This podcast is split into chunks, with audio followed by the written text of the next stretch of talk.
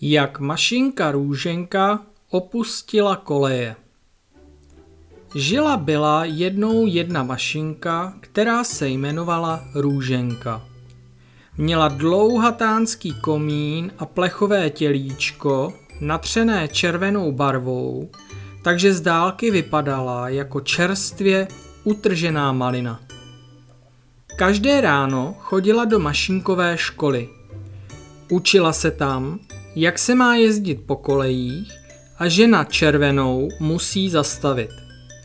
A ještě jedna důležitá věc tu byla. Tak důležitá, že jim ji každý den připomínala sama vrchní zasloužilá lokomotiva. Nikdy nesmíte opustit koleje, milé malé mašinky, nikdy. Opakovala vždycky a výhružně vyfukovala oblaka páry. Jednoho dne vrchní zasloužilá lokomotiva uznala, že je mašinka Růženka už dost veliká a může na opravdické koleje. Do opravdického světa? Zeptala se Růženka dychtivě. Na opravdické koleje do opravdického světa, ať do mě návěstidlo bací, jestli ne, jakože jo, řekla vrchní zasloužilá lokomotiva. Juchů, zvolala růženka a zahoukala samou radostí tak, že se vrchní zasloužilé lokomotivě ohnul komín až k zemi. Ráno se růženka dostavila na svou první cestu, jak se patří vymóděná. Komín zdobila bělostná pentle a červené plechy byly pečlivě vyleštěné. Nastoupili první cestující a růženka vyjela. To ale byla jízda. Drandila přes hory a svištěla přes doly. Pak dojela na další nástupiště. Tam lidé zase vystoupili, nastoupili jiní a mašinka je odvezla zpátky. Jedny hory, druhé doly, uf a bylo to. Přesně jako se to učili ve škole. Mašinka Růženka měla první den za sebou. Vrchní zasloužilá lokomotiva ji pochválila a nakonec dodala. Ale nezapomeň, nikdy nesmíš opustit koleje. A tak začaly pro mašinku plynout dny jeden za druhým. Každé ráno jezdila tam a zase zpátky a moc jí to bavilo. Věděla, že dělá důležitou práci a že bez ní by se lidé nedostali do zaměstnání a děti za babičkami. Nehledě na fakt, že bez ní by se svět možná dokonce úplně zastavil. Ale po nějaké době jí přeci jen začalo něco vrtat hlavou.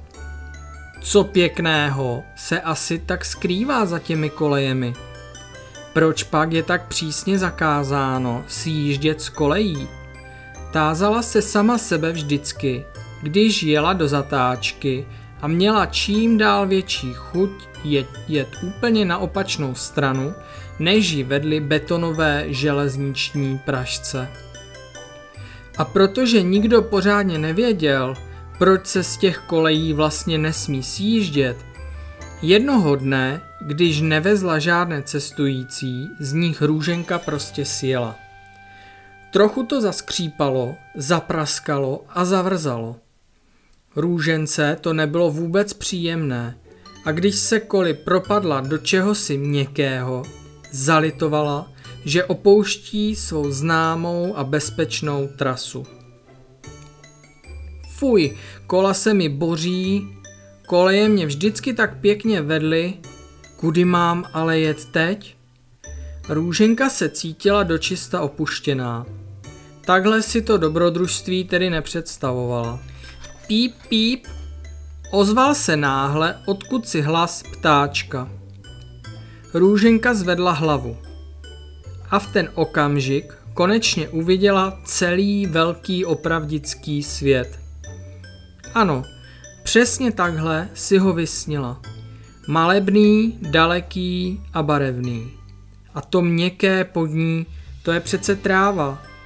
hurá do světa za kolejemi, vykřikla. A kola ji donesla přímo do prostřed velikánské louky. Růženka nevěřila vlastním blinkrům, tolik krásy. Žluté, červené a fialové květy, veselí motýly, ve stínu velkých lopuchů pospávající broučci. Pavouci tutkali své sítě a berušky se učili létat. Mašinka se radostí roztančila se svými novými kamarády. Jenže nastal večer a Růženka musela domů. Jakmile vjela do depa, dostala vynadáno, že opustila koleje. Nikoho nezajímalo vyprávění o louce a květinách. Musela jim slíbit, že na louku již nikdy nepojede. Zamračeně ji poslali spát. Druhý den Růženka dorazila na louku, aby se se svými novými kamarády rozloučila. Zatancovala si, poveselila se, ale pak smutně houkla. Nemůžu sem za vámi chodit, kamarádi. Hodné mašinky koleje neopouštějí. Osazenstvo louky posmutnělo a motýlci na rozloučenou přinesli dárek. Obrovskou kytici lučních květů. Jemně ji položili růžence do komína. Pak zamávali a růženka se s slzami v očích odhoukala pryč. Když přijela domů, vrchní zasloužilá lokomotiva už věděla, že zase opustila koleje.